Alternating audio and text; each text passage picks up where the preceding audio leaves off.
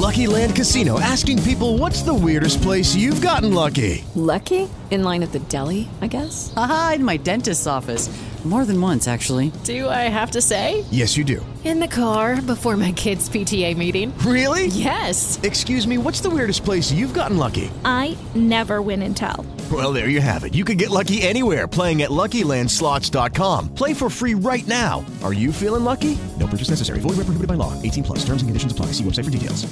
Dos paisanos asturianos hartos de sidas y vino se inventaron una historia para ponerse tipo fino. Vicky nada, sean ustedes muy bienvenidos al podcast 817. Promete ser el mejor podcast hasta la fecha. No, no, me, no me baso en nada, ¿eh? Pero joder, una semana que nos hemos pegado entre nos guay. Tenemos ya el picorcito, o bueno, yo tengo el canguelo de lo de Andalucía Bike Race, pero sobre todo es porque han empezado las clásicas, ha empezado el ciclismo de verdad, el bueno, y quieras que no, te mete ahí el, el gusanillo, ya sea por salir y luego verte la etapa, como pasó ayer en mi caso, luego comentaré, o, sea por eh, ver la etapa y te, te vienes arriba, te vienes arriba y sales. Sí, señor. Así que de puta madre. ¿Qué tal tu semana, tío? Bien, bien, a tope. Eh, lo primero, hola, ¿qué tal estáis? ¿Eh? ¿Qué tal, chavales? Eh, y nada, nada, la semana bien, a tope.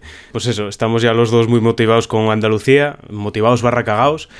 A mí, la verdad, que el hecho de que sean seis etapas no me da tanto miedo.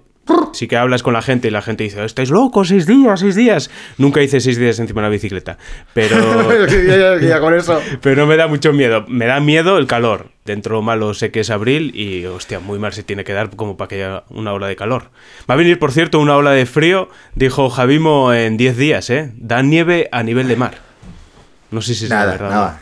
Javi se me cayó con todo el equipo. Hoy que tengo las patas bien calientes de ayer, eh, quería salir por la mañana un par de orinas, hora y media y tal.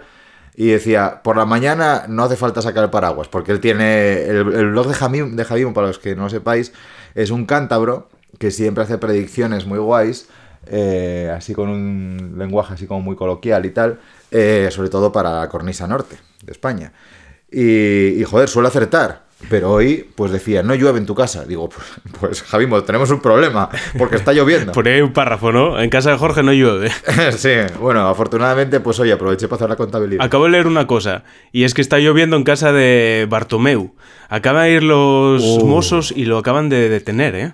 Algo lió. Sí, señor. El, Ba- el- Algo lió. el Barça Gate, dice ahí. No sé, no leí mucho más, Sí. eh, me quedé con el titular nada más. Pobritín. Sí, Sí, tiene cara buena persona, joder, Novita, Novita es bueno, ¿no? Es verdad lo de Novita, ¿eh? Qué bueno. Es igual, es igual. Eh, tiene pinta de hombre de paja. Sí, entre tú y yo. Sí, sí, O sea, puede ser. hay una fortuna por detrás, hay alguien ahí, él no está listo. Igual que Puigdemont. Eh, Puigdemont siempre se dijo, no, porque encabeza el movimiento socialista y tal. Los cojones, ese pavo no es tan inteligente. No, no, por detrás hay alguien. Está, eh, siempre está Jordi Puyol. Siempre. ¿no? Ni Rajoy Puyol. tampoco, ¿eh? Rajoy lo mismo. Rajoy imposible de liderar una trama corrupta. Pues ahí, Ahí, está. tiene Peña por detrás. Aznar, Aznar sí me lo creo. Me parece una persona muy inteligente. Es el mal encarnado, pero me parece inteligente. Pero Rajoy. Teníamos que hacer un día un podcast de política. Uf, uf. ¿eh? Y, y otro día de religión. Al día, Y- al día siguiente, si tenemos ahora 50.000 seguidores en YouTube, al día siguiente 25.000. Esos 25.000 súper fieles y los otros 25.000 nos van a odiar a bloque. Sí, porque claro, es que encima ahora hay tantos partidos. Joder, porque en Estados Unidos es fácil. Tienes dos. Bueno, o sea, tienes dos y un tercero, que son los independientes, que es la purria. Que esos les votan los amigos. Y si son hijos de primos, ¿eh? A- Qué aún más. Hostia. Pues sí, nada, esta semanina estuvimos a tope, hicimos más de 200 kilómetros. Yo es la tercera semana seguida que hago más de 200 kilómetros. En la vida había andado tanto en bici, ¿eh? Y tengo que decir que sobre todo esta semana se me hizo un poco bola, ¿eh?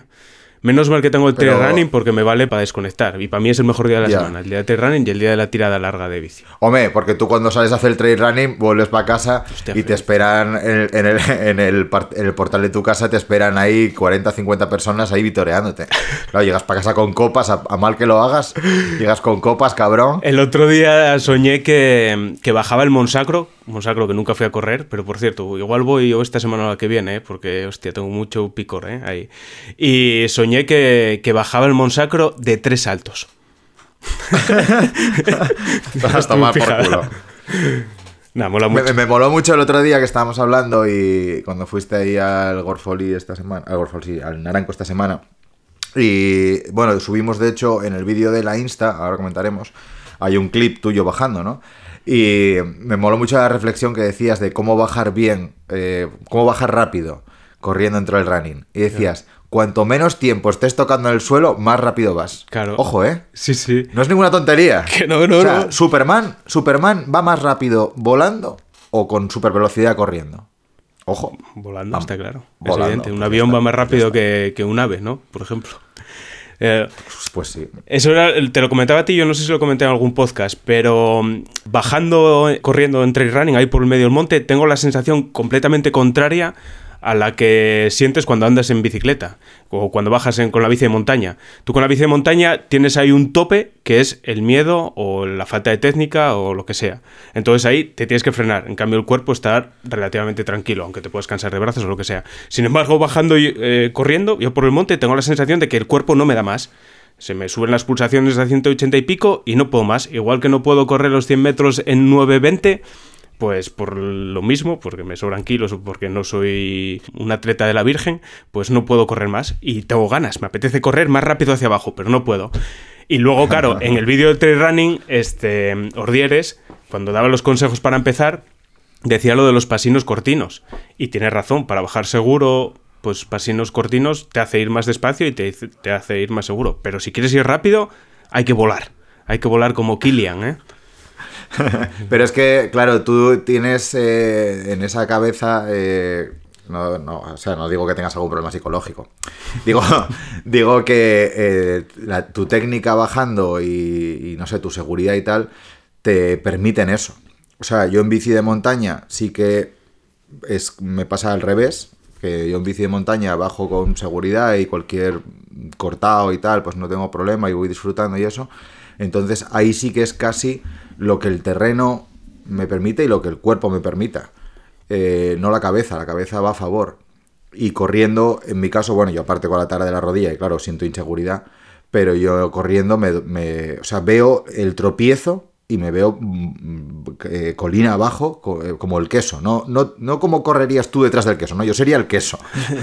el queso de los ingleses. Entonces, bueno, yo creo que ahí simplemente es cuestión de que un deporte se te da mejor que otro Sí, y sí. ya está.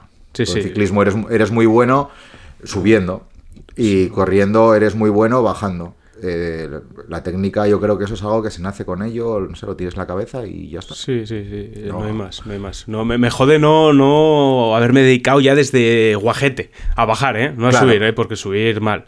Pero bajar es, es que es tan divertido, tío. Y si el otro día bajé Mastines, que hice ahí una copa, debí quedar cuarto o quinto, no sé.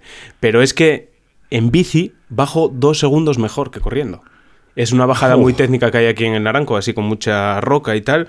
Y, hostia, hacer casi un mismo tiempo en una bajada como esa, eh, corriendo que en bici, pf, dice mucho. Dice mucho de mi Sí. inutilidad bajando con la bici de montaña, que tú bajas 100 veces mejor que yo. Pero bueno, corriendo ahí está la historia. No, no, los números ahí están. Bueno. Pero bueno, nada, Yo me acuerdo hace años, eh, una noche vieja, alguna comida de estas de familia, que me cebé con el vino demasiado y acabé acusando a mi madre gravemente, hiriendo, de que si me hubiese apuntado a fútbol con cuatro años, yo ahora mismo sería multimillonario. Porque va en serio, va en serio. Yo cuando jugaba a fútbol, a fútbol 7, a fútbol 11, jugué algo, a fubito mucho, eh, en mi mente se veían jugadas que no están inventadas. O sea, ni el, ni el disfuncional intelectual de Messi pues, eh, se le ocurren esas cosas. Yo lo que pasa es que mi cuerpo no acompaña la jugada que mi mente crea. Pero si con, con cuatro años hubiese estado ya pegándole patadas a un balón, pues con 17 estaría ganando la Champions y con 35 retirado con a lo mejor 250 millones en el banco. Muy guapo. Pero mi madre, pues como me apuntó a natación, que no vale para nada, es ir para allá para luego volver, pues mire, pues en estas estamos, aquí andando en bici. Qué puta mierda de vida, joder. Y encima estudié para nada, porque ahora me dedico a otra cosa. En fin, Así es, así es. un desastre todo. Pues nada, que la semana pasada grabamos el vídeo de la Insta. Pues ahí un poco enseñando cómo estamos grabando con esa cámara, que es una cámara que, joder, hay que contar un poco lo, lo, que se hace con ella, o bueno, así lo creímos nosotros necesarios, porque no es la típica cámara que tú le das a Rake, grabas un vídeo y todo el mundo sabe lo que es un vídeo. Aquí hay mucha chicha por detrás y bueno, yo creo que fue un vídeo que quedó ahí bien, yo creo que bien. No fue como nosotros sí. pensábamos hacerlo, debido a pinchazos múltiples por tu parte, que fue Hostia, hostia, una tío. salida en bici tristísima. Es ¿eh? que la semana pasada, mi semana pasada fue de menos a más, eh, totalmente. ¿eh? O sea, el, el lunes eh, salí con Sergio, con un. De aquí le mando un saludo, eh, un padre de una guaja del, del cole, amiga de Carla. Y, y comimos algo de viento y tal, pero guay. El martes salimos a grabar tú y yo. Yo ya mi rodilla bien, que la, la semana anterior había estado fastidiado, pero bueno, ahora me encuentro bastante bien. Eh, gracias por preguntar a todos, eh, cabrones. y, eh, y el martes salimos y. Hostia, cuatro pinchazos en una hora. Pero. ¡Uy, qué sorpresa! ¿Cómo, ¿Cómo, es esto posible?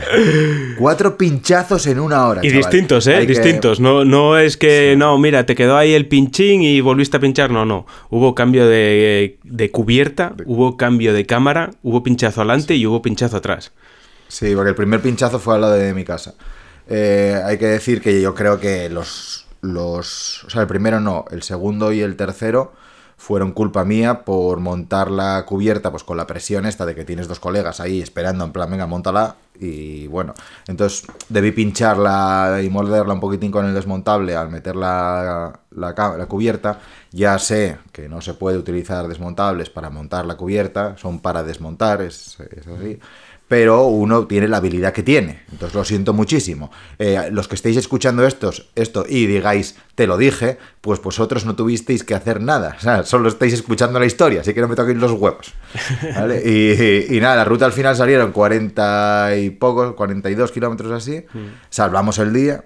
Eh, grabamos más o menos lo necesario y el vídeo, pues sí, yo creo que quedó bastante bien. Sí que es un tema que lo de las cámaras 360 eh, se ven las visualizaciones, pero no las nuestras, en las de topes de gama, en las de cualquier canal grande, eh, las visualizaciones caen a tope. Pero oye, la peña preguntaba por ella, eh, nosotros pues tenemos una deferencia hacia Insta que nos regaló las cámaras, esto hay que ser sincero. Nosotros no decimos que sea la mejor cámara del mundo ni nada, sino que a nosotros nos cunde, la usamos bastante, se ven los vídeos y los vídeos han ganado algo de calidad, quieras que no, gracias a esa cámara, especialmente el del Gamoniteiro. Sí, sí, sí. A ver, yo, es una cámara que tiene un precio que no es para todo el mundo. O sea, el tipo que se la compre y se gaste los 400, 500 euros que vale es porque la tiene que usar. No, no vale un vago que luego no, no, no, le dedica ahí un poco de tiempo el postproceso. Porque para eso, si eres así, te va a quedar un cajón. Aunque te dé el capricho en el momento.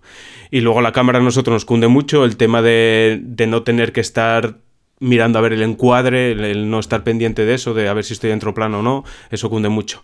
Eh, la tara que tiene, bueno, lo comentamos en las partes malas, es eh, en condiciones de poca luz. Ahí sí que se nota sí. que le falta, le falta ahí no, y el 4K, de ruido. Pero sí. Yeah. Y luego eso, que le falta el 4K. Vale que nosotros los vídeos eh, los grabamos más o menos en 1080, aunque ahora empezamos a subir ya en 4K alguno y tal, pero um, sí que le falta ese, ese poquitín. Pero claro, ahí pierde la calidad, hombre, en la grabación. Aunque luego a lo mejor sea un vídeo en el que metes muchos recursos de otras cosas. Eh, yo qué sé, sube, grabas un vídeo de, de, Vamos a la Andalucía y, y, coges ahí un resumen de la Andalucía y Reyes del año pasado y metes ahí unos clips, tal, esos están a 1080. Entonces, si grabas el resto del vídeo a 4K, eh, pues quieras que no, al final vienes lastrado por eso y se ve mucho cambio de, de um, calidad. Pero si lo tienes a 2,7 lo puedes sacar todo en 4K y sale bien. La putada es que lo que tú grabas, si está a, a 1440, que es el caso, pues, pues ya al pasarlo a 4K, vale que te hace la interpolación de píxeles y eso, pero eh, canta uh -huh. un poco. La calidad ya no es, la, ya no es buena. Uh -huh. Pero oye, es que es una cámara 360. O sea, si quieres una cámara que grabe solo MP4 en 4K o lo que sea, pues te compras otro tipo de cámara. Para los que estéis pensando en comprar una 360, conocemos gente que tiene la GoPro Max, solo habla mierda de esa cámara. Entonces, ya. bueno, en caso de duda de querer meterse en este jaleo, pues sí que tiene pinta que la Insta, que la Insta es mejor. Nosotros tuvimos la primera Insta, la One X, y hay un salto de calidad con esta X2. Si tienes la. One R, no merece la pena cambiar a esta X2, yo creo. No, la costura cambia, el color yo creo que... O sea, es mejor la cámara, el sensor es mejor, pero pff, cambiar solo por ese salto de calidad, no, porque no es tan grande. En la costura sí, pero en el resto no. Y hablando de 360, eh, flipé con la panorámica ayer, ¿eh? Eh, que subimos ahí al, Cruz a la Gran Linares. Cruz de Linares. Vaya pedazo puerto que tienes al lado de casa, cabrón. Ah, que Eso, está vaya guapo. patio de juego. Vaya patio de juegos, chaval. Ahí tenía que haber llevado la cámara, cago en la leche. Sí, Porque cuando coronas, hostia. Nada, es increíble, ¿eh? Y el puerto, la verdad que es duro, ¿eh? Porque al principio, eh, nada, tomas la curva y tal. Y la pena que, joder, el, el segmento quedó desvirtuado, el segmento general, porque se me movió el sillín para atrás. Los sillines de Canyon eh, en la Infleet y en la Ultimate llevan un regulador, llevan una pieza como semicircular en la que tú puedes eh, inclinar, eh, o sea, ajustar la inclinación del sillín, ¿no? Y no sé, lo ya un poco suelto o algo, no sé, tiene un pedo demasiado fuerte. Y cuando llegamos a la primera herradura, que es nada, haces 100 metros desde que empiezas el segmento, y hay una herradura a la derecha, pues se movió el sillín para atrás. Y ahí paramos Carabia y yo. Eh, Ardisanas tiró, el cabrón. Ah, hizo bien. Y, y, y Carabia tenía que haber tirado también, pero bueno, eh, tuvo la diferencia de quedarse conmigo. Y ahí perdimos un par de minutos. Pero bien, bien, me gustó. eh, además es un puerto que para mí me viene bien porque yo los puertos empiezo más flojo. Entonces si te quitas lo gordo al principio, luego ya va bajando un poco, eh, a lo mejor los dos últimos kilómetros, ya la cosa ya rara vez pasa del 10%, pero es que al principio yo iba mirando y 13, 14%. Sí. Sí, son unos 8 o 9 kilómetros Sí. por ahí. 8 y medio debe ser. Ocho y medio, sí. Eh, la primera parte puede que sea la más dura, hasta el pueblo de Castañedo del Monte, yo creo. Ahí eso, son todo pendientes sobre el 10%, picos del 15%. Luego en Castañedo del Monte, que es el pueblo que pillas ahí por el medio, sí que hay unas rampas para salir del pueblo que igual te llega ahí al las- 17, 18, 19. Las hormigonadas, ¿eh? Sí. Las hormigonadas. Yo cuando las vi, eh, siempre me viene a la cabeza cuando fuimos al desafío Riva de Deva, Mm. que cuando pillamos la primera rampa hormigonada, miraste para mí y me dijiste, hormigón rayado malo. Mal asunto. Sí, sí, sí, mal rollo. Sí, sí, sí. Y luego de ahí para adelante ya son más repechos, ¿no? Es igual una zona de descanso, un repechín, una zona de descanso, un repechín, y así hasta pasar el pueblo de Linares y luego ya hasta llegar a, a la cruz, ahí donde coronas. Eh, esa última parte, como tiene esos descansos y alguna bajada, hace que la media total eh, pues quede un poco más light, ¿no? Al final la pendiente media debe salir de un 8, pues eso, en en 8 kilómetros y medio. Pero es un puerto muy duro y guapísimo, y lo tenemos aquí al lado de Oviedo, y la verdad que pues, debemos ser cuatro gatos los que lo conocen, joder. Y es un puerto guapísimo. Sí, sí, para la gente que comentabais, por ejemplo, el otro día en el vídeo de Gamoriteiro, que mucha gente decía, pues me voy para Asturias en cuanto se pueda y tal, y me voy a subir ese puerto, que es la hostia. Pues que sepáis, o sea, preguntarnos en, cuando si vais a venir y eso, por Instagram, por ejemplo, eh, porque es que en la zona, o sea, si te sitúas en Oviedo, eh, o en algún municipio por ahí limítrofe, es que tienes mm, la de Dios. Los lagos te pilla bastante de esa mano. La parte occidente de Asturias, que es una parte muy guapa, también te pilla lejos. La Marta, por ejemplo, que es un puerto cojonudo. eh, o el Conio, todos estos de Cangas de Narcea, te pillan más lejos. Pero es que aquí te puedes pegar una semana, No, no. pero, pero subiéndolo todo, ¿eh? O sea, si te pones aquí en Oviedo es que tienes Cotobello ahí a, ¿qué? a 60 kilómetros, tienes pues Gamoniteiro, Angliru, eh, esto, mira, la que tenemos pendiente, que es la de la ermita de Alba, Ah, sí. esa, pf, eh, la Cruz de Linares, es que tienes infinitas. Si te vas para el lado de Gijón, pues todo Madera, eh, Fumarea, pf, es que tienes, tienes la de Dios. Aquí en Asturias, cuando salimos con carretera, no- nos, nos dedicamos a subir puertos. O sea, cuando planificamos la salida del día siguiente es ¿qué puerto subimos?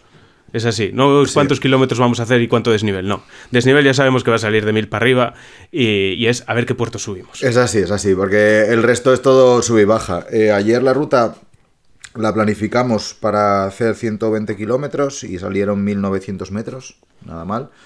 Fuimos por Pravia y tal, al principio, pues, al principio llano, íbamos eso, Ardisana, eh, Carabia y yo.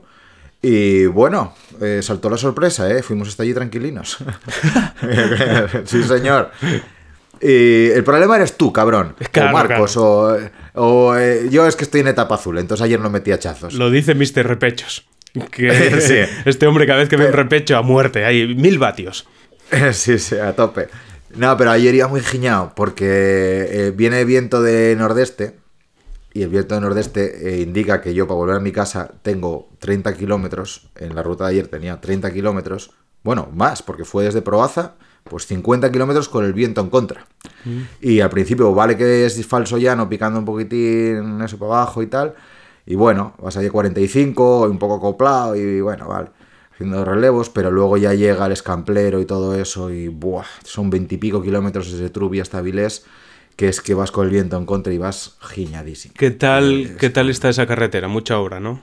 Ayer que fui a comer a Casa del Miro, la parte desde el Escamplero hasta, hasta ahí a Casa del Miro en Viedes, sí que había, bueno, bastante obra Sí. y estaba mal. Bueno, está bien. Hay un tramo que es para gravel, pero bueno. Ahí va a quedar una eh, autopista nada. cojonuda. Joder, si hicimos PR Trubia los Campos ayer. y con el viento en contra. Pero claro, es que te quitas. Es que hicieron mucha recta, ¿eh? Quitaron muchas curvas. Curvas. No sé por qué. ¿Qué pasa con esas curvas? Pero bueno. No, no, pero bien. Oye, y un saludo a la gente que vimos en el Miro. Había una pareja ahí a la entrada. Cuando pasé por ahí te saludé. Y había otro chaval, ¿no? Por allí. Sí, sí. Comisteis bien, ¿eh? Comí bien, comí bien, me cago en la mar. Claro, había unas ganas aquí. está- llevábamos confinados desde Navidades en Oviedo, el municipio. Entonces, ¿qué pasó? Que ayer abrieron las puertas y eso fue. Pues solo te puedo decir una cosa, y es que entre mi mujer y yo nos bebimos para comer dos botellas de vino tinto enteras. Hostia. Con- Con eso ya te lo digo todo. Acabé jugando al fútbol ahí en el Prado con los guajes y los primos, pero a tope, a tope. Y bueno. tengo que decir que conseguí que llorase mi hijo pequeño y que vomitase eh, mi sobrino mayor. Hostia, pues este ya es mayor, ¿eh? Para que vomite, bueno. Hostia, chaval, tú sabes qué risa. Estaba haciéndole un montonín y tenía la boca abierta y le metí hierba. ¿Tú sabes cómo vomitaba? Estaba purgando el chaval, estaba purgando. Eh, Manu, sé que estás escuchando el, el podcast. Manu es el padre de, de la criatura. Lo siento, eh, no fue mi intención. Bueno, a ver, ya es mayor. eh, que, que juegue en otras guerras, no te jode. Que se meta con gente de su tamaño. Ahora, ahora, ahora. Pero Bueno, oye, vamos a pasar a un par de noticias que tenemos por aquí ya de ciclismo, porque no todo es nuestra vida. Nuestra vida importa un comino, joder. Lo que importa es que Cat Like, que salió en el vídeo de los cascos, pues va a resurgir. o sea, el milagro biquinero. Sí, Mose señor. Jung, el profeta, ¿eh? con ayuda de JC, ha hecho ping. Y ya Y está. ahí tienes Cat Like. ¿Cat Like había muerto? señor. Pues no, aparece, acaba de aparecer aquí el grupo Polisport y acaba de decir yo resurjo esto. Así que parece ser que volveremos a ver cascos de Cat Like por ahí. Bueno, está bien, ¿no? Todo lo que sea marcas míticas ahí manteniéndose está guay. Sí. Yo las zapatillas que, que nos enviaron una vez fueron las últimas zapatillas, creo que salieron de Cat Like. Eh, las de carretera estoy contento, pero las de montaña me salieron muy malas. Así que ya pueden, ya pueden meterse, ponerse las pilas en ese sentido, porque tengo un, dos descosidos, bueno, las lleva el zapatero, que me dice, vaya chollín que me traes, eh, amigo. porque coser eso no es fácil. Sí, Nada, las costuras que tiene por los lados. Y las de carretera, la verdad que las uso poco porque son frescas y igual para aquí para Asturias, bueno. Y uso más las otras, las de unas que tengo en Northwave Stream, que es que estoy enamorado de esas zapatillas. En verano si hace mucho, mucho calor, sí que cojo las otras de Catlike, pero las uso poquísimo o nada, las de carretera. Ya. Bueno, las otras tienen buena pinta, sí. Sí. Pues también hay, a raíz de esto del vídeo de los cascos que hicimos el otro día, vi que presentó POC un casco que se llama el Omn Eternal, que tiene una luz integrada y parece ser que viene ahí con unos sensores fotovoltaicos o no sé qué, que hace que sea infinito eso. Y es una luz que no tienes ni que encenderla ni apagarla, tú te pones el casco y ella ya sabe lo que tiene que hacer. No sé. Hostia. En este mundo que, que todo tiene que ser autosuficiente, pues tiene buena pinta. No, Es no dijeron el ¿eh? precio todavía, solo dijeron que lo lanzan en, en verano. A saber lo que va a costar esto, ¿eh? Cuando los días sean más largos, ¿eh? Claro, cuando no haga Eh, cuando no haga falta. Eh, es curioso que en el año 90 yo tenía un reloj Casio fotovoltaico. Sí, ¿eh? ¿eh? Y, y ahora 30 años más tarde, o 31, llega POC y dice, "Ah, voy a revolucionar el mundo de la- del autoabastecimiento energético, en este caso en cascos. Y bueno, igual te meten un rabazo bueno, ¿eh?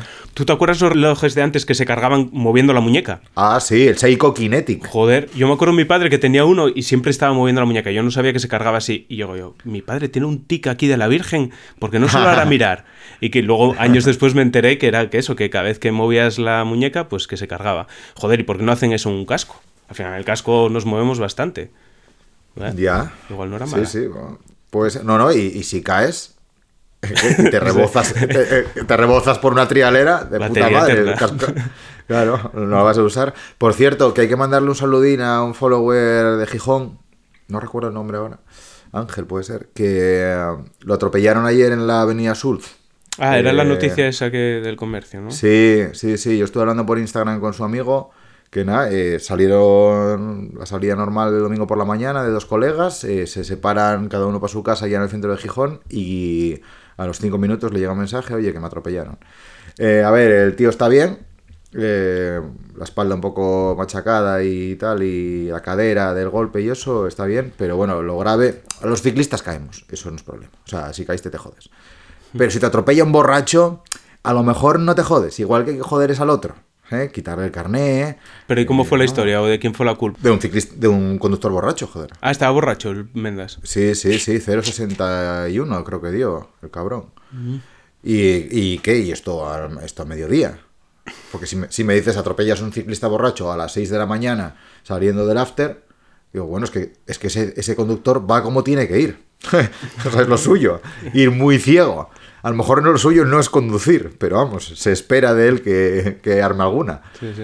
Eh, nada, nada, esto muy mal. tío. No, pero con los toques se queda, al final, pues tiene que ir todo Claro. al, al horario que tiene que ir. Claro, lo decía Merce, una amiga mía que trabaja en el hospital aquí en Avilés, que cuando abrieron, pues no sé, por allá, no sé, por, ma- por mayo o cuando fuese, ¿no? Y claro, no se podía salir de noche. Y, y decía que le llegaban comas etílicos a las 5 de la tarde. Así es. La gente tenía que haber bebido más en el confinamiento, porque luego sales desentrenado.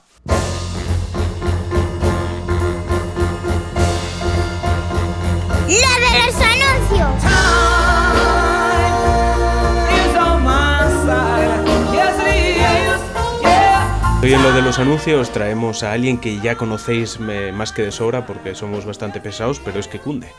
Y es Tubalum, esa empresa de venta de bicis de segunda mano y, y que gracias al código Bikineros40, pues joder, tienes 40 eurinos para descontar ahí y por lo menos pagar los gastos de envío y esas cosinas y, y- y comprarte una bici guapa de segunda mano y alguna que tienen también de, de primera mano. Así que si estáis buscando bici, qué mejor sitio que en Tubalum para buscar. Eso es. Hay que recordar que les sobra un euro, porque el envío son 39. Entonces con ese euro te puedes pillar un corto de cerveza, te puedes pillar a lo mejor un croissant relleno, ¿eh? ese croissant relleno de por la mañana, que bien sabe, cago en la leche. Hoy, hoy desayuné yo croissant. Y luego últimamente tuvieron eh, un par de semanas, esta semana pasada y, y ahí atrás tuvieron otra, en la que tenían financiación cero. Esto es una engañifa, Tubalún, sois unos cabrones, porque claro, el que ya se va a comprar una bici dice, tengo mil euros, mil uno no, tengo mil euros, ese se va a gastar 1300. Es así, y se los va a gastar. Pero es que si encima le dices financiación, cero interés, cero real, no cero y luego un TAE del 20 y algo, no, no, cero. Claro, ya el pobre hombre, pues dice, joder, es que donde tengo 105, ahora tengo Ultegra y ya lo pago al final del año. Total. Y claro, pues ya, pues ya le jodiste. La liada. Oye, pues quieras que no, pues mira, al final también ayuda porque la bici es salud y es eh, diversión. No tenemos más movidas que hacer, hay que recordarlo. Y en Tubalón tienen bicis que muy- tienen muchas que ahora las han empezado a comprar ellos. ¿eh? Hay que hablar un día con esta gente que nos explique bien porque las están tasando y las, las están comprando ellos y las tienen ahí en su nave. Eso. Así que. Lo importante es revisadas. eh, que compréis una bicicleta que se ajuste a vuestro presupuesto. Y si no se ajusta a vuestro presupuesto y estáis gastando más de lo que deberíais gastar, lo suyo es que lo comentéis con la pareja. Todavía estaba leyendo una noticia hace 15 días que un chaval se compró una bici de 10.000 euros y cuando se enteró la mujer pidió el divorcio. 100%, 100% real. Así que, oye, por lo menos, que menos que comentarlo, o si no lo comentáis, buscaros un colega cómplice y esa, eh, si te costó 10.000, decir que son 5.000, pero por lo menos tener un cómplice para que no os pillen. O si hacéis trampas, hacerlas bien, joder. Pero bueno, que no, no queremos aquí divorcios ni, ni malos rollos, ¿eh? Ese pobre hombre. Bueno, Bueno, vamos a pasar al hoy esto va de, que va de, ojo, sorpresa. ciclismo. Oh. sí, sí.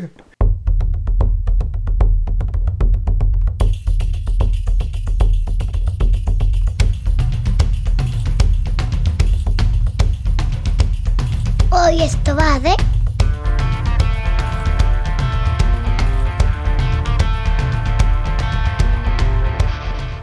Bueno, Vicky, nada, eh, una sección que muchos llevan esperando tiempo, ¿eh? hoy vamos a hablar de ciclismo. que es muy lamentable. Eh, hay peña que en Twitter creo que fue que dijo uno eh, vuestros podcast favoritos de ciclismo y dijo uno bikineros, dijo él, eh, dijo uno eh, grandes respuestas, ¿eh? dijo de ciclismo o de series. bueno, pues hoy vamos a hablar de ciclismo y yo luego voy a hablar de películas, porque las películas son las grandes olvidadas de esta nueva era post coronavirus, ¿eh? Bueno, in coronavirus. Ciclismo, movidas, XCO. Sí, señor. Ya empieza a haber carrerinas, tanto de ruta como de, de XC, y este fin de semana fue la Super Cup Masi en Bañoles, y no dejaron venir a nuestro queridísimo y creo que favorito para las Copas del Mundo este año, a Banchini. Oh, Resulta que es- está en Brasil y Brasil es uno de esos países no gratos por culpa de toda esta movida de la pandemia y entonces en Europa dicen brasileños, aquí no, gracias. Bueno, no sé a si nosotros- Surte tendrá algo que ver ahí por detrás, igual estáis moviendo los hilos desde Suiza. No de te puedes esperar todo, ¿eh? ya lo sabes. Bicho, bicho. A mí, a mí Nino ya me ha dado campana, como Sergio Ramos, y ya me mola. y a Banchini lo veo que está un poco apagadín por debajo, ahí perfil bajo y eso. Pero bueno, a nosotros nos pasó también con Israel. La Epic Israel, hasta un par de semanas antes de que se cancelase ahí, que era en octubre, ¿qué le pasa a la impresora? Me cago en tu puta madre. Eh, pues se iba a hacer y, y no podíamos ir porque Israel era un país non-friendly coronavirus. Sí, sí, pero Israel era con todos los países. Cogió y dijo, aquí Sí. no viene ni Dios. Ah, vale, vale, vale. O sea, no es que no... Claro, nosotros no podíamos ir por ser españoles. Eso es, por ser del mundo. Bueno, sí, sí. Por no ser israelitas, básicamente. Sí, a los palestinos les dejarían ir. Ay, Eh, ay, bueno, mejor no ay. meterse en ese charco. Pues sí, eh, ganó Evie Richards, que esta chavala es muy joven, recordemos, y el año pasado en las Copas del Mundo dio un par de alegrías a su país natal, England. Y bueno, y creo que tiene 23 años. Eh, es que ojín, ¿eh? Luego Brandao segunda, eh, Yolandina volvió a un podium, ¿eh? que parecía, claro, estaba ahí modo redneck ahí en the USA y todo decía, no, tú tienes que ponerte ahí a pegar tiros a latas. pues mira, tercera. Y Rocío Dinamita, cuarta. Muy bien, Rocío. Sí, sí, la, sor- la sorpresa ahí. Nana, y Yolandina mola. A ver, el año pasado no se puede tomar de referencia para nadie y después de la caída que había tenido también, Ya. bueno, Yolandina va a seguir ahí este año. yo Ariel, creo, y- y- Ariel, eh, y que la llama mi a dar Muchas alegrías, esas perlas. Sí. Y la que falló ahí fue Paulín. Mi teoría es que echa de menos la Lux, aunque no lo pueda decir o, o yo qué sé, o no le deje el marido, ¿eh?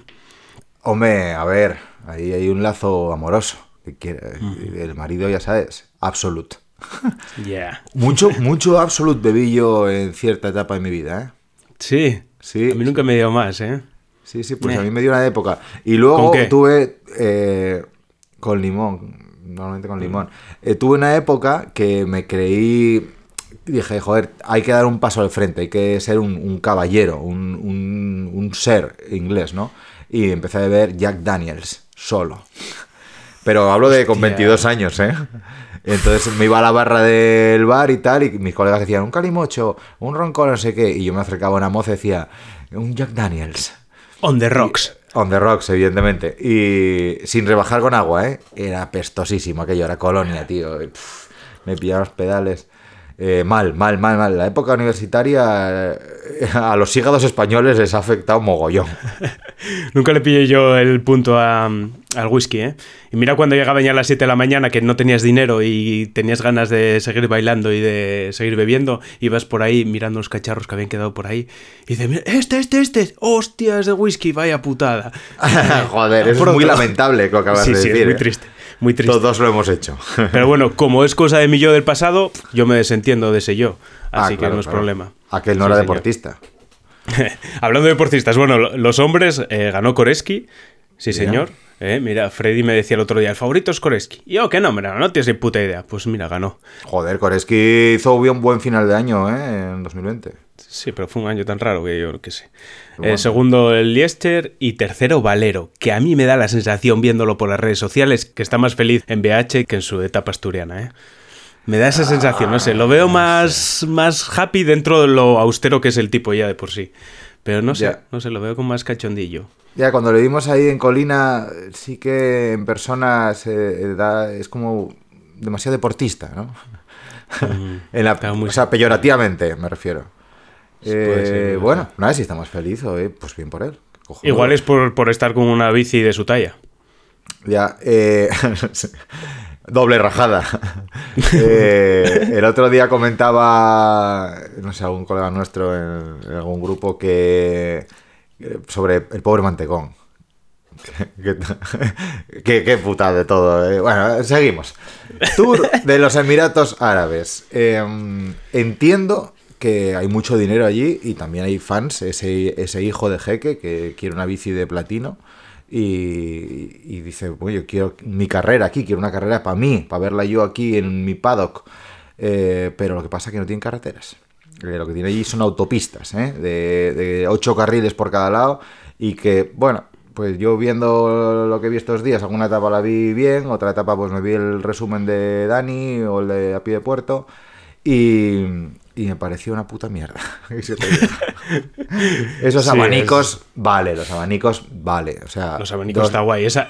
Está guay. Bueno, tras un corte porque tenía que poner los espaguetis, eh, lo que venía diciendo, que lo de los abanicos que, que está muy bien en una etapa o dos, así como fue en la vuelta el año pasado y está entretenido, pero tanto, tanto no. Y luego el puertaco ese que decía, no, veintipico kilómetros de puertaco y tal.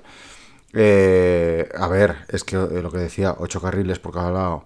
Es que estaban subiendo el 6% y parecía llano, tío. para que luego te quejes de la cobertoria y de San Lorenzo de carreteras anchas. Ya te digo. Sí, a ver, lo de los abanicos está guay para la foto y bueno, y ahí pues le da un poco de, de aliciente a esas etapas llanas, llanas, llanas, eternas, eternas, ¿no?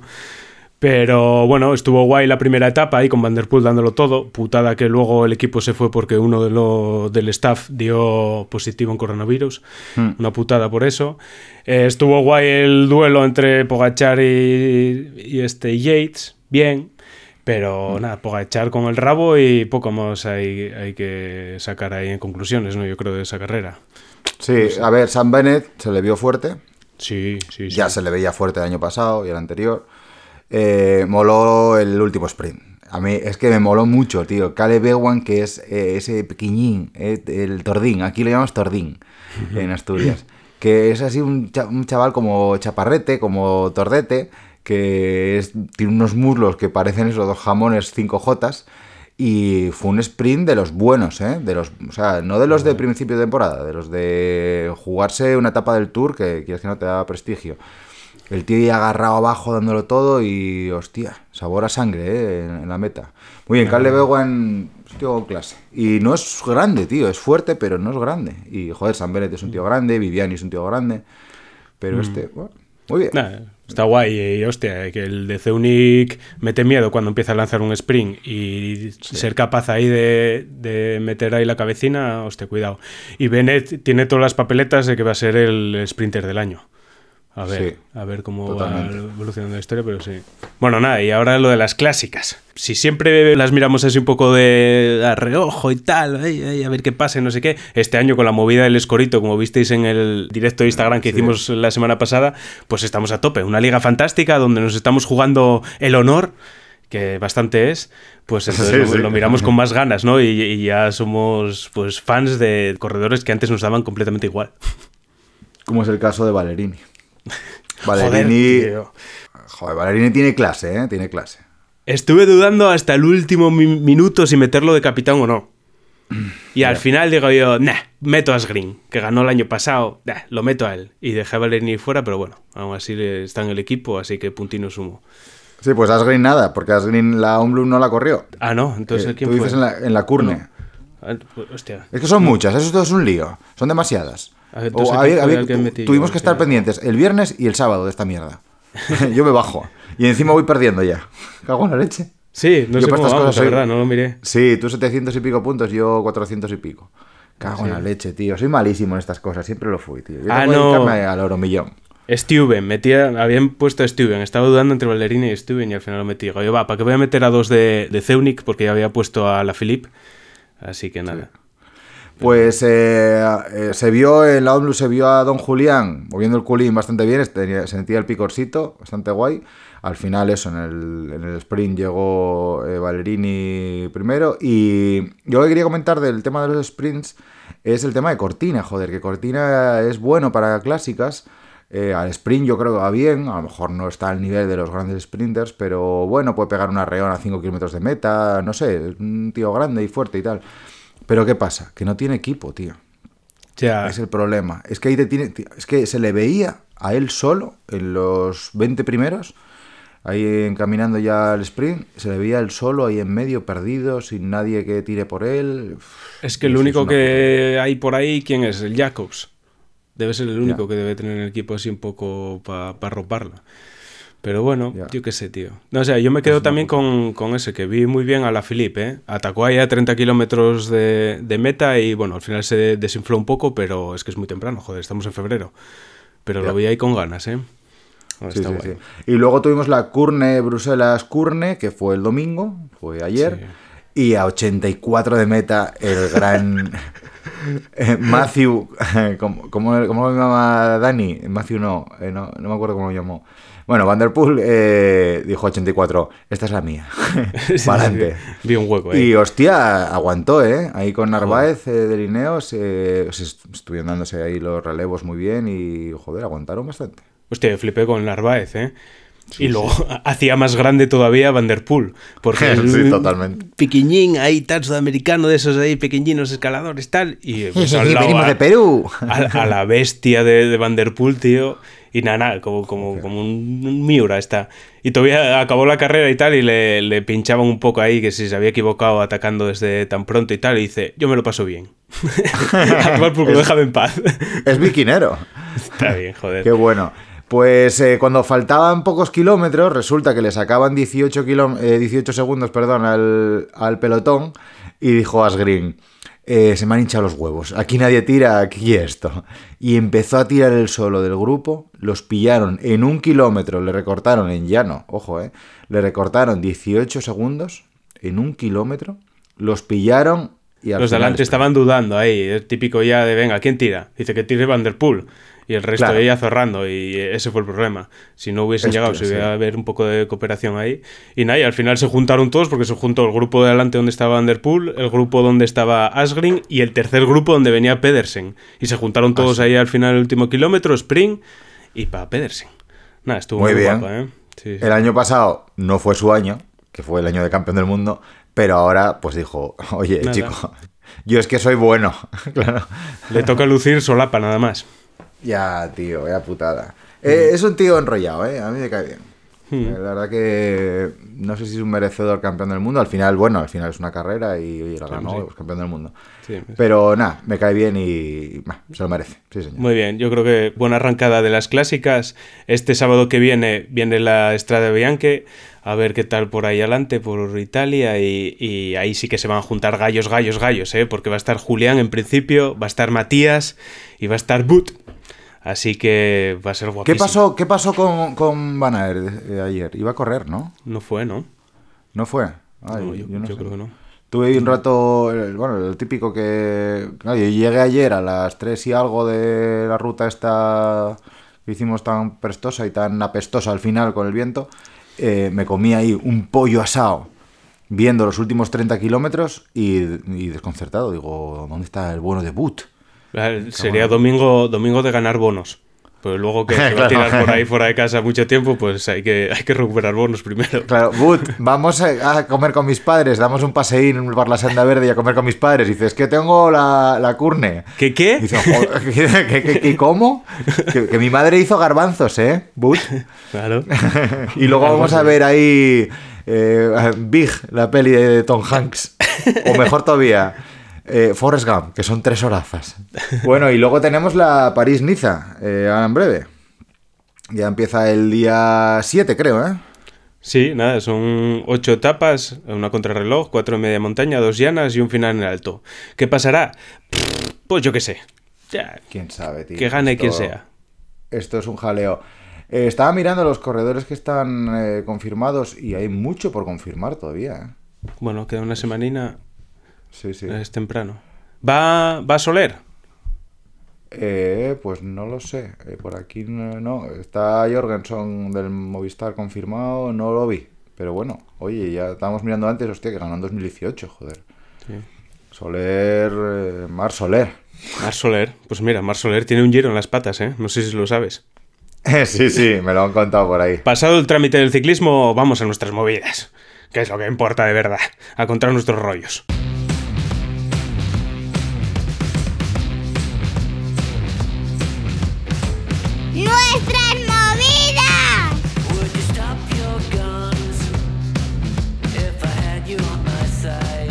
Bueno, en nuestras movidas, eh, hoy yo traigo algo agrio, que podría ser un vaya por Dios.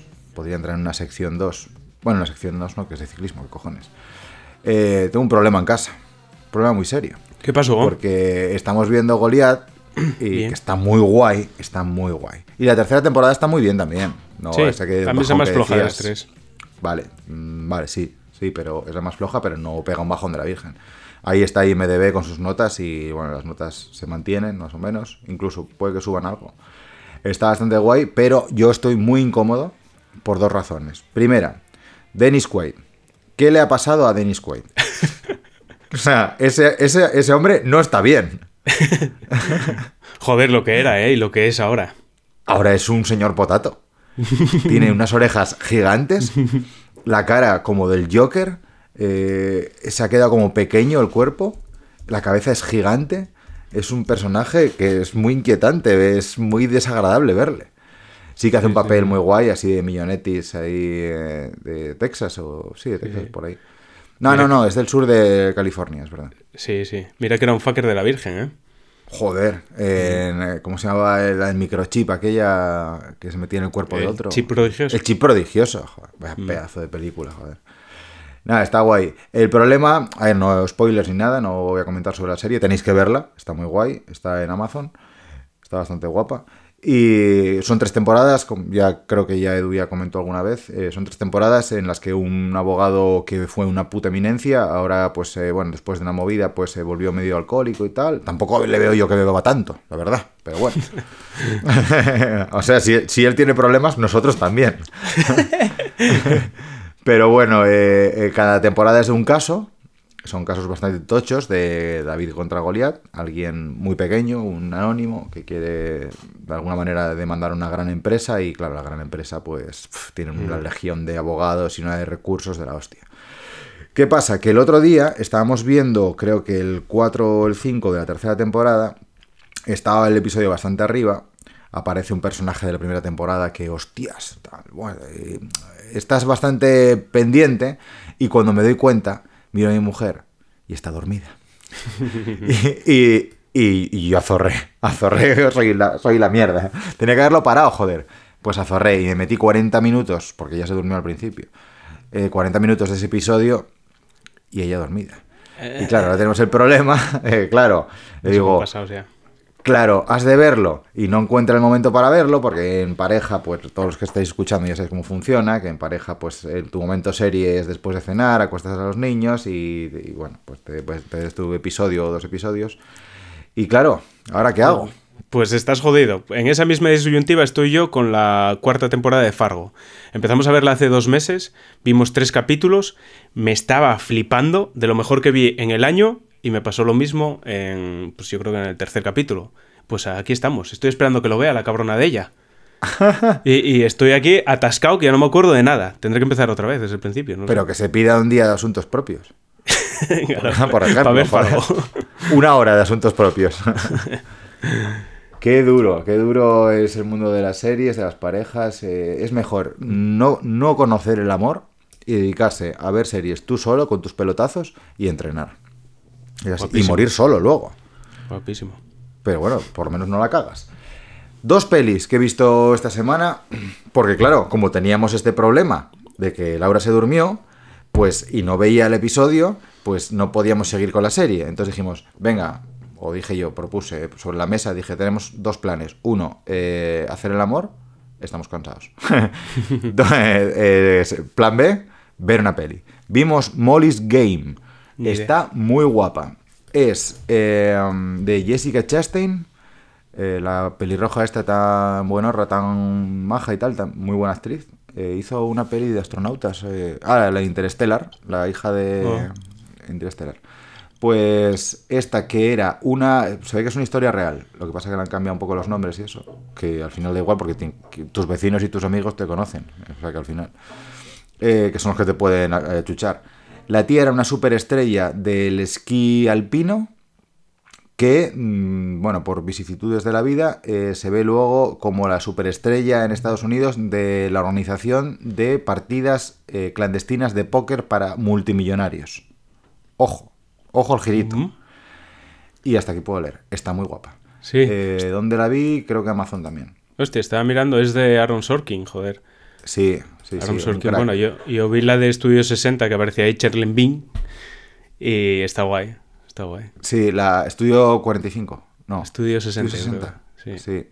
Muy buena esa serie, me gustó mucho. Y es que hay que mirar a los directores, joder, o los guionistas. eh, los, los actores no son tan importantes. Y vi otra que me encantó, una película feliz donde las haya. Ayer marché para la cama con una sonrisa, me desperté con la misma sonrisa esta mañana, tengo agujetas en la cara de lo feliz que me acosté y vi Yesterday.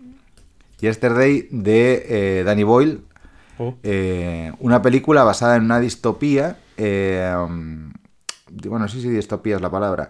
Hay un blackout, estos apagones que hay en la conciencia general, como aquella serie de mierda de los 4400 o los 100 o no sé qué. Bueno, como de, repente todo el mundo pierde la conciencia, se va la luz en todo el planeta y a los 12 segundos se reactiva todo. Es como si se hubiese, no sé, desdoblado un universo sobre el otro o algo así. Y resulta que cuando vuelve todo en, en marcha a los 12 segundos, hay cosas que han desaparecido. No, hay, pero muchas cosas. O sea, nu- nunca llegaron a existir. Spoiler. La Coca-Cola. La Coca-Cola no llegó a existir. El tío pide una coca. El mundo es más feliz, ¿o no? eh, hay Pepsi. o sea, el tío pide... Está en un avión y dice un bote de Coke. Y la, la, la zapata se le queda flipando porque la cocaína sí existió. Dice, perdona, amigo. Aquí dice, guapo. dice Pepsi. Dice, Pepsi sí hay. Y una de las cosas que no existieron jamás fueron los Beatles. Ah. Y está muy guay porque el protagonista es un cantautor de medio pelo que es muy malo, es muy buen músico, pero él, com- él componiendo es malo. Y tiene todas las, cabe- todas las canciones de los Beatles en la cabeza, y entonces se dedica a grabarlas y saca un disco y la hostia, y se va de madre mogollón, mogollón, mogollón, y ves cómo funciona eso, cómo llega, bueno, sale Ed Sheeran por ahí como haciendo de mecenas y eso, como de, de maestro. Y, y ves cómo funciona. Pero Ed, She- Ed Sheeran es famoso. Ed Sheeran hace de Sheeran. Ah, vale. Mi cuñada un día le decía yo, joder, me gusta mucho Ed Sheeran, un, un inglés que está Pelirrojo. ahora, eh, pelirrojo, Pelirrojo. sí, que se parece a su novio además, de mi cuñada. Y, y digo, Sheeran y tal, y dice, ¿quién? No, no sé quién dices. Digo, Ed Sheeran y dice, Ah. no, no sé, digo, Ed Sheeran y dice, ah, Ed Sheeran. Digo, "Ah, per- per- perdona, ¿eh? Y, y nada, está guay, sobre todo por el, el rollo de ver cómo funciona una discográfica con una superestrella emergente que viene de la nada, ¿no? Entonces le tienen que dar forma, tienen que generar una imagen de marca sobre esa persona y la persona se ve completamente eh, de- desbordada. Más en este caso que está todo basado en una mentira. Guay. Pero la película está muy guay porque, ya te digo, es muy feliz. Eh, pese a que se le vea al tío, ya te digo, sobrepasado por, por todo lo que le está pasando y que tiene ese gran síndrome del farsante, ¿no? Que sufrimos todos muchas veces. Pues eh, en el mundo de los youtubers, eh, unos más que otros. Pero está muy guapa, eh, tienes que verla, te va a molar mucho. La de Molly's Game, bueno, si un día bueno, quieres ver una peli y tal, bueno, está bastante guapa. Esta la veré. A ver, Danny Boyle siempre bien. Menos en la playa, siempre bien. Va, la playa también, joder. Bah, la esos playa planos estaba de guay. Leonardo ahí con la cámara delante. Pero bueno. Y mira que Leonardo DiCaprio era un. Todo lo contrario, parecía que sí y era no. Leonardo DiCaprio fue un parecía que no y es un sí gigante, ¿eh? Es el mejor actor del mundo. Es, es verdad, hace las mejores películas, todo lo que elige es cojonudo. Ahora y sí, como actor sí. es la polla. Pero porque lo pilló por banda Scorsese y dijo: A ver, chaval, vamos a hacer las cosas bien. Tú así. Y él hizo caso y pa'lante. Y de puta madre. Y Tarantino, joder, en, en Django, el papel en Django es increíble. Sí, pero bueno, ya es después de, de que lo haya pillado Scorsese por banda. Yo creo que Sí, con el ah, aviador, sí, ¿no? sí. O por ahí. o yo creo que Ah, es verdad, el aviador, sí, sí. Mm. Joder, y, y aquella de Atrápame si puedes. Sí, Aquella estuvo no, guapa. Tiene unas cuantas buenas. Muy bien, pues yo pelis vi la del Paso del Diablo. ¿eh? Ah. Lo que había contado el otro día de, del incidente este de, de Diatlov. Pues la vi la peli por a ver un poco qué contaban. Eh, nah, es una puta mierda. La peli, no, Vale. la peli no tiene nada. Lo que te hacen es coger todas las teorías esas locas, mezclarlas, hacer un pupurri e inventarse una movida ahí que bueno, que, bueno, nada, eh, con el teletransporte, con el gobierno que estaba ahí manejando los hilos, con monstruos y lo bueno que sale Gemma Atkinson, que está buenísima. No tengo ni idea de quién es. Bueno, pues luego lo buscas. Vale, Vale. estate solo para buscarla. Vale. Y ahora tra- me traes aquí un no, ¿eh? Un no que Un no. compartimos. Eh, el otro día estábamos así sin series y yo, venga, miré ahí un poco tal por encima, Umbrella Academy. Y yo, ¿qué cojones es esto de Umbrella Academy? Esta Bueno, la recomendaron muchos vikineros, ¿eh? Mucha gente es- escribió... Ah, sí, bueno, pues me, sí. pues me vais a odiar todos. Tú sabes eso de que, que te sientas con tu pareja o te sientas a comer con alguien y ves que esa persona, estáis comiendo los dos, tú sientes que lo que estás comiendo es una puta mierda, pero estás viendo a la otra persona disfrutar y dices, tú me voy a caer la boca, porque no, no- no voy a joderle la comida. Claro. Bueno, pues el otro día este- nos pusimos a ver la serie mi mujer y yo, y yo, ¿qué es esto? ¿Qué cojones es esto? Esto es una mierda. Pero no, no, no me aguanto. Yo miraba para Lucía, no decía nada, yo cago en la puta, cago en la puta. Lucía cara de póker. Acabamos el capítulo entero. ¿Qué tal, oh?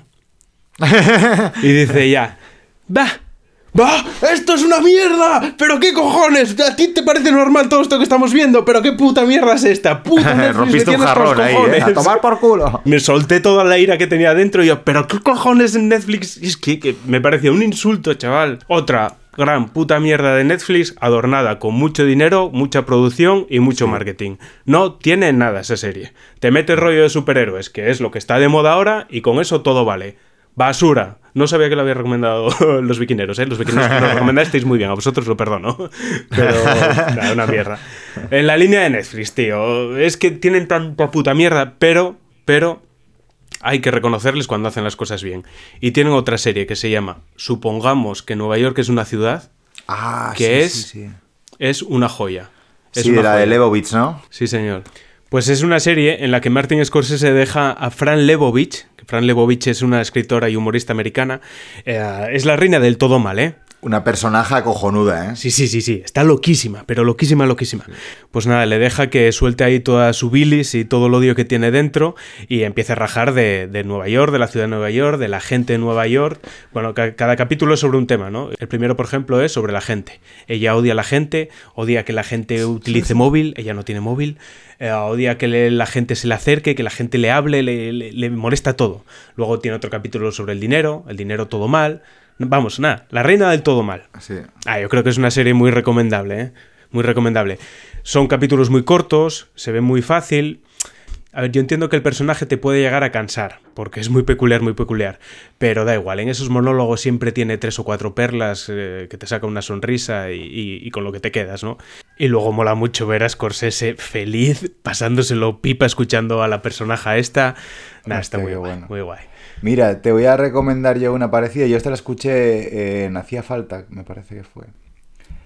Estoy buscando ahora mismo. Es que hay otra muy parecida que se llama. Hay otra muy parecida que se llama How to with eh, How to with John, John- perdón, que se llama How to with John Wilson. No. Esta es en Nueva York también y es un tío que narra cómo es Nueva York de puta mierda, eh, todo basándose en grabaciones diarias y es voz en off. Eh, y es todo ironía, o sea, la gente es maravillosa, todo el mundo está afable, te pueden ayudar. Si eres nuevo en la ciudad, no te preocupes que cualquiera te va a ayudar. Y entonces la im- la- lo que se está viendo es un barrendero bajándose del camión de la basura y haciéndole un fuck off al tío, solo porque le está grabando. Es todo así. Es como, eh, no sé, el proyecto irónico humorístico de el amigo aquel, el vecino chiflao de American Beauty, el que grababa la bolsa. Sí. Pues lo mismo. Ah, Eh, no la vi todavía, ¿eh? vi el primer episodio un poquitín eh, para ver cómo era aquello y tal, y dije, hostia, esto pinta bastante guay. Ah, Y bien, la de Fran Lebowitz eh, no la vi, pero, o sea, la vi así un poquitín también por encima de, de qué va esto. Y, y sí, sí. Tiene muchas perlas, ¿eh? Las dos, las dos tienen buena pinta. A mí me, me está encantando. A Lucía no le gusta mucho. Dice que está muy loca la tipa. Este está muy loca. Bueno. Tiene una pedra de la Virgen. Pero bueno, al final esto es lo que tiene Netflix. Hace tantísimas cosas que alguna vez acierta. Pues eh, así es. Y otra serie que estoy viendo, que me queda un capítulo nada más, es la de Truth Seekers. Ajá. Es de este Nick Frost y Simon Pegg, los de Ajá. Zombies Party, para que les pongáis cara, que para mí son dos genios de la Virgen. Y, eh, lo que les falta es que no tiene de director a, a Edgar Wright, que al final es el que le da, no sé, tío, ese círculo ahí de serie cómica. Yo creo que lo hubiese cerrado mejor él, igual que hizo con Space. Pero bueno, es una serie, está bastante guay. Es este Nick Frost, que es el gordo de los dos, es un instalador de routers. Y en su rato libre tiene un canal de YouTube donde busca fantasmas. Entonces va por ahí buscando sí. fantasmas. Y lo mejor de todo es su padre. Bueno, su padre no. Él lo llama padre, pero no es su padre. Es el padre de su mujer que murió. Que es este Malcolm McDowell, el de la Hostia. naranja mecánica, Alex. Ese sí que está loco. y no Fran Hostia, Leowitz. Pues hace de loco. Hace más de loco todavía. Y es Uf. genial. O sea, cada vez que, que aparece es que te escojonas. Y no sé, me parece una serie súper entretenida, limpia, divertida. Bien, bien, bien. La verdad que a mí me gusta mucho, ¿eh? ¿No te da la sensación con Simon Pegg, que está en Hollywood petándolo, hace Misión Imposible y esas movidas? Ya no es Simon Pegg. con- Bueno, a ver, cuando está allí ya no es Simon Pegg, pero te da la sensación como, como que cada cierto tiempo dice, joder, mi colega Nick... vamos, vamos a hacer algo, anda, que tengo una semana libre, vamos a grabar una serie de seis episodios. Sí, pues porque además el papel que tiene aquí es súper secundario, ¿eh? Aparece dos minutos en cada capítulo nomás. Es su jefe. Ya. Hmm. Ajá. Pero está Bueno, está guay, la veré, la veré. Sí que la tenía por ahí en mi lista, ¿eh? No sé Sí. dónde está esta serie. Está en Amazon Prime.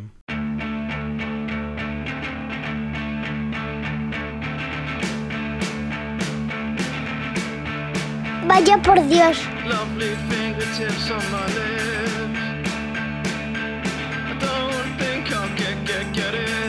Sección de Vaya por Dios, donde contamos nuestras miserias. A ver, tú vas a contar sobre un sueño que tuviste el otro día. Y yo igual cuento sobre mi experiencia con la dieta intermitente esta Ah. de mierda. Ah, mira, yo también tengo una anécdota ahí. Bueno, Venga. primero, infusiones, tema infusiones. Mucho cuidado. Eh, he estado una semana cagando tres veces al día. Eh, mi mujer toma infusiones que son de cúrcuma, eh, no sé qué movidas. de- Droga. de- sí, droga, droga. Pero claro, yo bebo mucho. O sea, yo una infusión muy pequeña no me la puedo tomar porque son tres tragos. Entonces yo le echo dos, a veces lo mezclo con manzanilla, así después de cenar, pues viendo la serie y tal, ¿no? Y me cago en la marcha, chaval. Encima estuve cenando ahí verduras toda... Llevo dos o tres semanas para bajar unos kilinos y tal, para comer y para desayunar lo que quiera. Y luego para cenar verdura con pollo a la plancha, lo que sea, ¿no? Ya sé que es poco biquinero, pero oye, hay que cuidarse un poco. Y, y mis mañanas, o sea, el otro día tuvo que venirse Prono a sacarme del baño, ¿eh? Me cago en la leche, chaval. Muy, muy heavy las infusiones estas, claro, tienen una movida diurética estas de no sé qué para giñar y, y pf, en fin. Pero bueno, el sueño. Eh, El sueño, estoy soñando. Resulta que sábado por la noche eh, me llega un, un email y me dice, te acaban de tocar en la lotería primitiva del sábado, a la cual no juego, llevo sin jugar mil años, de hecho la última vez que jugué creo que fue una vez que gané 90 pavos y dejé de jugar, pero bueno, me tocan 200.000 euros un sábado, yo esto en el sueño, ¿eh? en la lotería primitiva. Digo, me cago en la puta, 200.000 euros, chaval. Me dormí, eh, bueno, como pude, dentro del sueño y tal. Me despierto por la mañana, es el sorteo del, del Euromillón. Me tocan 12 millones de euros en el Euromillón. ¡Hala! Flipante, ¿Para qué chaval. quieres tanto? 12 millones. Sí, claro, renuncié a 10 de ellos, porque total, es que ya es millonario. Para el equipo de ciclismo. Con 12 no me da. Te podría hacer uno continental, pero es que al final, si no estás en la élite, nada. Ah, Bueno, uno de mountain Un año, un año. En vez de cinco, pues un año. Petando. Tampoco, tío. Con 12 en un año, para ganar a Ineos, no. Pero bueno, eh, por la mañana un jaleo. ¿En qué gasto yo esto? No sé qué. Me compro un Tesla. Primero me compré un Tesla y digo, bueno, para ir a por pan. Y a llevar al niño al colegio, porque con las que estamos. Total, estamos en el Bermú ahí, mi mujer y yo dándole vueltas. Joder, vaya pasada, no sé qué. Y digo, hostia. Pero, pero esto es un bajón, porque te tocan 12 millones de euros y dices, mañana mismo me voy, pues no sé, a Dubai ahí a hacer eh, skate de esto, me subo ahí en un helicóptero, me tiro desde la torre a Buglabar. No puedes, hay un- una pandemia por medio. pica en la puerta de casa Pedro Sánchez y dice, ¿qué tal? Vengo, vengo al Bermúdez a comer. Digo, coño, Pedro Sánchez, ¿qué tal por aquí? Y dice, nada, venía a daros la noticia en exclusiva, porque ahora como sois millonarios, pues tenéis que saberlo primero para poder ir haciendo planes. Que mañana lunes por la mañana se acaba el COVID. Se, se acabó la pandemia mañana por la mañana, entonces podéis hacer lo que queráis. ¿Pero Digo, eso viene "Me en el BOE o qué? leche". Nos adelantó el BOE, el BOE salía por la tarde. Digo, joder, vaya, vaya puta madre. Arroz con pollo le puse ahí a Pedro Sánchez. Comió, comió poco, ¿eh? Hay que decir que el tío, el tío de, de pico cerrado. Se le ve más delgado, ¿no? Está como un poco consumido por la pandemia y la gestión ahí, y peleando ser, ahí con los presupuestos. Pues nada, de puta madre. Eh, me llega el Tesla el lunes por la mañana. Cojonudo. Eh, meto a la niña, meto a mi mujer. Digo, venga, para Disneylandia. Que íbamos a ir el, año pasado, en mayo, íbamos a ir a Disneyland París. Pues nada, para allá, vamos para allá. Claro, Disney, ¿qué pasa? Que lo ha comprado todo. Ha comprado la Fox, ha comprado. Tiene, ahora metieron en el catálogo ahí todo lo de Star, de no sé qué, y mil de pelis, son los dueños de medio mundo. Llego para allá y veo que hay el escenario recreado tal cual del oeste cuando es la, la- en la tercera eh, película de Regreso al Futuro. Oh, Regreso al. Futuro 3, cuando aparece Marty en el pasado, Sí, sí. en el año 1885, es el oeste americano. Y es una zona brutal para hacer trail running.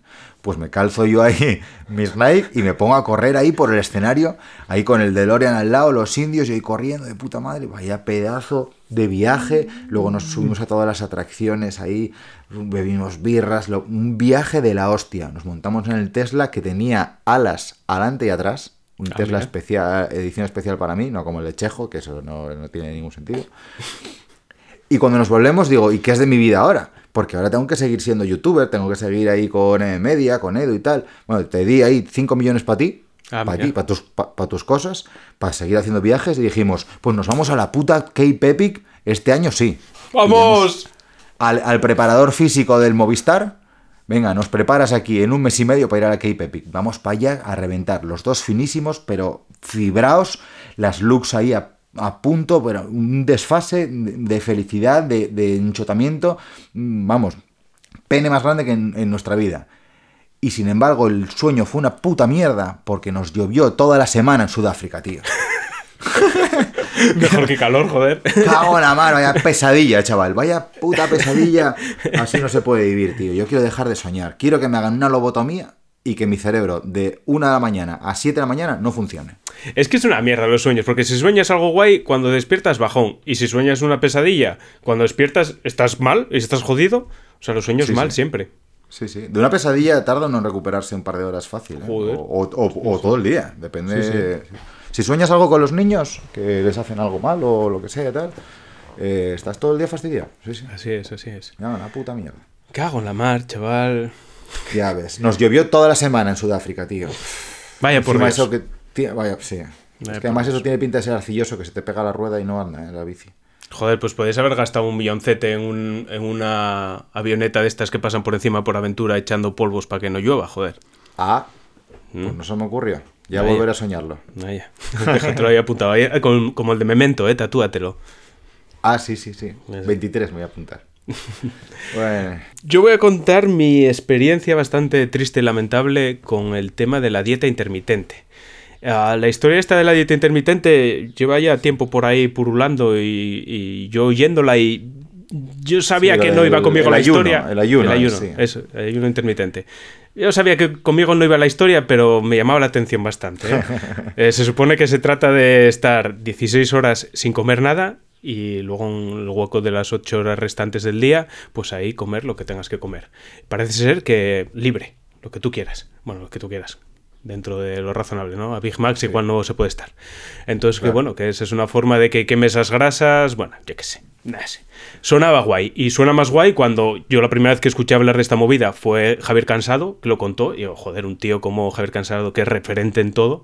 Yo, joder, eso, esa movida tiene que estar guay.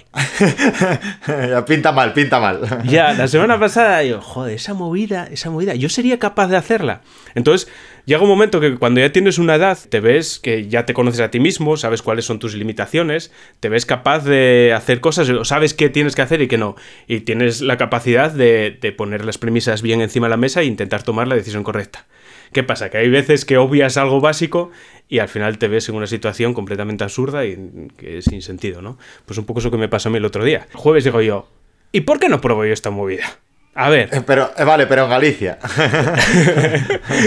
Dijo, a ver, venga, si tengo que estar 16 horas sin comer, tengo que sacrificar o el desayuno o la cena. Vale, esa es una de las premisas. Vale, entonces, ¿qué sacrifico? ¿El desayuno o la cena? A mí, comer y beber puede que sea lo que más me gusta en el mundo. Y sobre todo, si es acompañado. O sea, la parte social que tiene el comer y el beber me parece una combinación increíble. Entonces, por semana, sobre todo con mi mujer, pues los ratos que tenemos para estar juntos es cenando y viendo series. Entonces, no voy a decirle, nada, me dice, ¿a qué, qué hacemos de cenar? No voy a decirle, no, yo es que estoy en ayuno intermitente. No le voy a contar esa movida.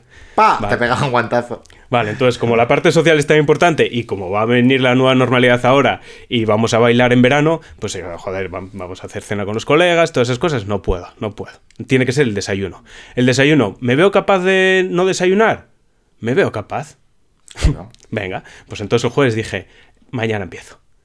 Me levanté por la mañana, desayuné, Hoy sí. no, no desayuné. Estuve mirando a los críos cómo desayunaban. Y yo me topé un café solo y sin azúcar y sin nada. Que bueno, eso no, no es problema.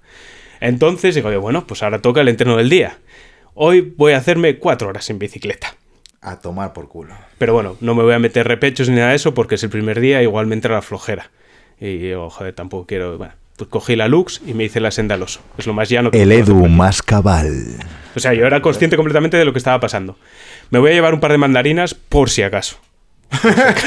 Suplemento energético donde los haya. Que te follen Crown. Claro, lo que tenía que haber llevado era un plátano, porque entonces yo no, no lo voy a comer, a no ser que me esté muriendo.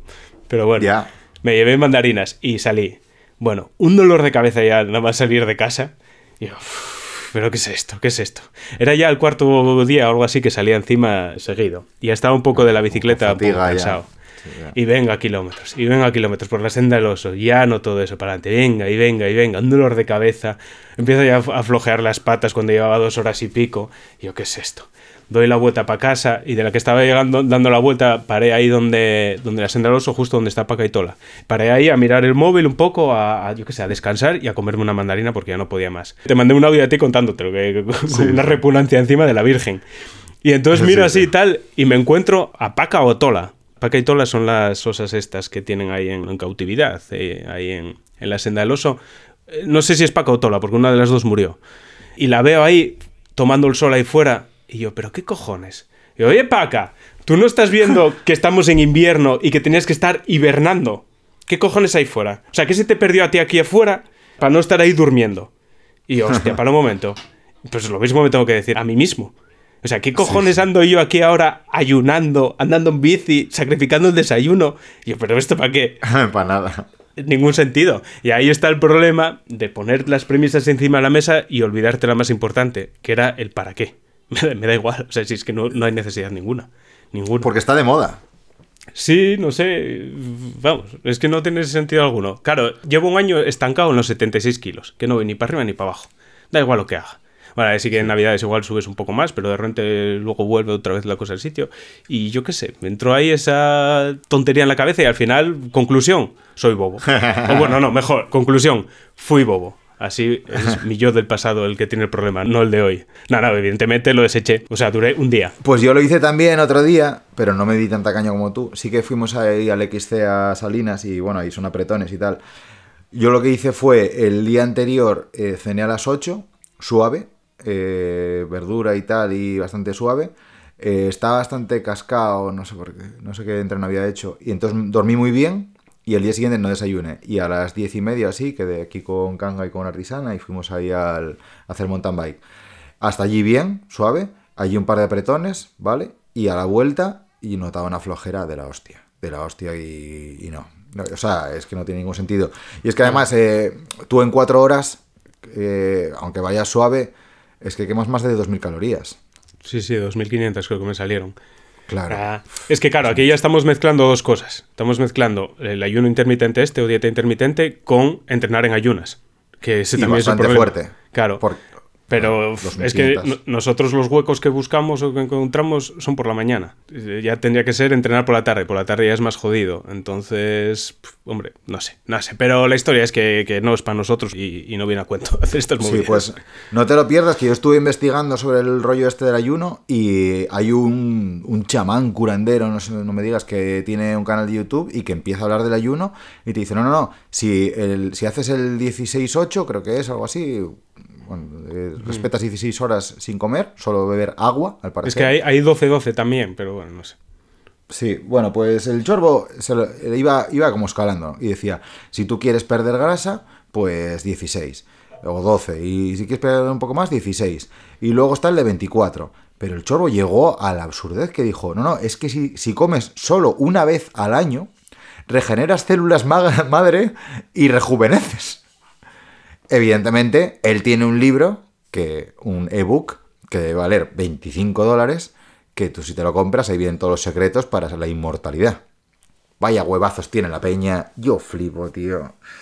Ese, mira, pues en- lo que decía en otro podcast, en vez de que anden maneando al pobre Oliver Ibáñez, que no hace daño a nadie, con sus teorías eh, anti-COVID y su negacionismo sobre los viajes a la luna y sobre la Tierra redonda, joder, que no baneen a ese, que baneen al curandero este de mierda, que anda diciendo que dejemos de comer y comamos nada más, pues eso, un Big Mac al año. Hombre, no me jodas, tío, que puede morir gente, no me jodas, tío. Nah. Por creer que la Tierra es plana no, no va a morir nadie, pero por dejar de comer sí, joder. Además, luego está eh, lo que bueno, pues los que sean fans de ese fulano, que luego te vendrán ahí en modo cuñadista y te dirán, no, yo es que leí que. Ya, bueno, vale, Claro. si es que si lo leíste, entonces es, es ok. ¿no? sí, vale. Pero bueno. Bueno, en Hasta fin, vaya por Dios, el vaya, por, Dios. Vaya por Dios todo. Un desastre. Mami, tranquila que voy a estar bien. Creo.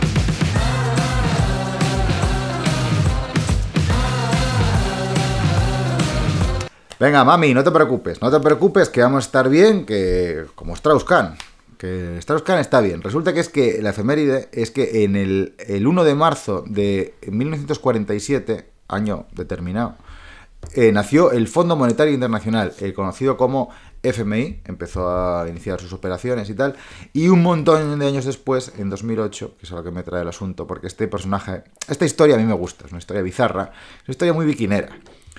Dominique Strauss-Kahn Sí. estaba, que tenía sus aficiones, pues como tenemos todos, a nosotros nos va el ciclismo, otra gente le va a vestirse de nazi y hacer bondage. pues este cogió y estaba ahí en un, en un hotel ahí en París y dijo, quiero algo de servicio de habitaciones. Y como ya la, la del servicio de habitaciones ya sabía cuáles eran sus placeres ocultos y sus aficiones, dijo, venga, voy para allá. Una negrina así, mulatina, muy guapa y tal. Y llegó para llevar la habitación y Dominique, el bueno de Dominique, que tiene sus miserias, como tenemos todos, pues le dijo, oye, ¿te parece si nos vestimos aquí con ligueros de cuero y hacemos la jugarreta del rollo nazi? Que va, que tengo un columpio aquí, que me costó poner un- unos aviones aquí, unas alcayatas en el techo, a ver si no oye de pladur y nos matamos. Y, y te violo un poco. Y la chavala, pues, pues en un principio, pues no le pareció bien y salió corriendo. ¿Qué pasa? Que se la jugaron bien al Dominique, porque todo esto estaba ella conchavada con dos camareros del hotel donde se montó todo este jaleo. No, no sé si fue en Nueva York, no sé, ¿dónde fue? Sí, Nueva York. Y luego le extorsionaron y la Virgen para no difundir el vídeo, él no accedió, se difundió el vídeo, le echaron del, del Fondo Monetario Internacional, me cago en la leche, chaval, se montó un pollo de la Virgen. Y el pobre Dominic, pues ahora, eh, años después, pues 12 años después, ha visto en diciembre de 2022 cómo los cabrones de Netflix han hecho un documental sobre aquello. ¡Cago en la puta! En buena hora, el 1 de marzo del 47 se creó el Fondo Monetario Internacional, solo para joder a Dominic, que debió nacer sobre aquella época seguramente, porque el tío es mayor. Hostia, fue muy, fue muy sonada eh, la movida cuando, cuando pasó. Joder, pues no sabía que iban a hacer una serie, chaval. Vaya. Está hecha, sí, sí, es un documental de Netflix. Eh, no sé, se hizo en 2020, en diciembre, no sé si ya está disponible o no, tengo que mirar. Está guay, es que es muy bizarra, la- o sea, es que las fotos del chorbo, la- sí, o sea, hay un vídeo de la tía corriendo, saliendo corriendo de la habitación, es que mola mucho, ¿eh? De las cámaras de seguridad del hotel. Sale corriendo a la habitación, sale él corriendo detrás de ella, así unos metros, y hasta que dijo, ¿qué hago? si estoy vestido de nazi en liguero. se volvió a meter en la habitación. Ella se ve en el vídeo como sale de la habitación por el pasillo del hotel, sale del ascensor por otro pasillo, sale a la parte de atrás del hotel, donde dan las cocinas y eso, y choca a las 5 con sus dos colegas, como diciendo, ¡Guau! Lo tenemos todo grabado, no sé qué, vamos a sacarle aquí un montón de pasta. Pues mira, él prefirió hundir su carrera, su familia y su vida por completo antes de pagaros, subnormales. Y él también, él también, él es despreciable, evidentemente. ¿A qué se dedicará ahora? A tejer. Ya ves, así, me, lo, me lo- me lo puedo esperar. O sea, el, el giro que tiene que dar tu vida después de una movida así, de estar arriba, arriba del todo, a nivel empresarial y tal, y que te monten este jaleo y caer con todo el equipo porque es un obseso sexual y un depredador, pf, pues te puede dar por tejer. Pues sí, Colchos. y es lo que hay, y es lo que le toca. Bueno, chavales, pues vamos a ir cerrando. Ah, que sepáis que esta semana que viene ya por fin vais a ver un vídeo sobre las looks de 2021. Ah, sí. ¿eh? Va a ser un vídeo guay que grabaremos mañana. Así que esperemos que quede guay. Unboxing. Yeah. Y nada, podría cerrar yo ahora mismo comentando cuál fue la resolución del incidente del paso de Atlov. Podría. Ah, sí, es verdad, lo dejaste podría. ahí, cabrón. Sí, podría cerrar así. Podría cerrar también con chocolate con almendras. Podría, podría, eso es suyo. Pero no, voy a cerrar con un personaje que el otro día nos pasaron el enlace a su disco de Amazon. Ah, sí. Sí, señor, Mo Seyun acaba de sacar un disco y lo tiene en Amazon para comprarlo. Así que voy a cerrar con un poco de publicidad, entrar ahí y comprarlo. Eh, y si no lo conocéis, porque al final nosotros siempre creamos contenido y pensamos que el que nos ve o nos escucha a un lado, nos escucha en otro y luego no se entera. Entonces igual no conoce la gente del podcast a Mo Seyun, porque no nos sigue en Instagram. Bueno, pero en, en YouTube En también lo metimos. sale, pero- sí. Bueno, da igual. Sí, sí, pues veces. Os dejamos aquí con una canción de Mo Seyun y disfrutarla y nada. Dentro de una semanina, podcast de mecenas. ¿Vale? Venga. Si estás durmiendo y estás escuchando esta canción, te deseo lo mejor. Yeah.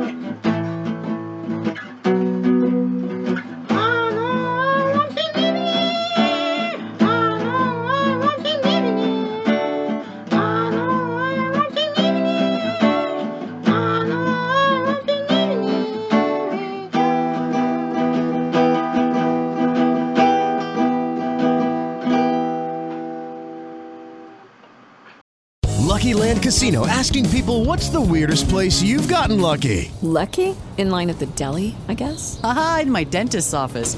More than once, actually. Do I have to say? Yes, you do. In the car before my kids' PTA meeting. Really? Yes. Excuse me, what's the weirdest place you've gotten lucky? I never win and tell. Well, there you have it. You can get lucky anywhere playing at LuckyLandSlots.com. Play for free right now. Are you feeling lucky? No purchase necessary. Void where prohibited by law. 18 plus. Terms and conditions apply. See website for details.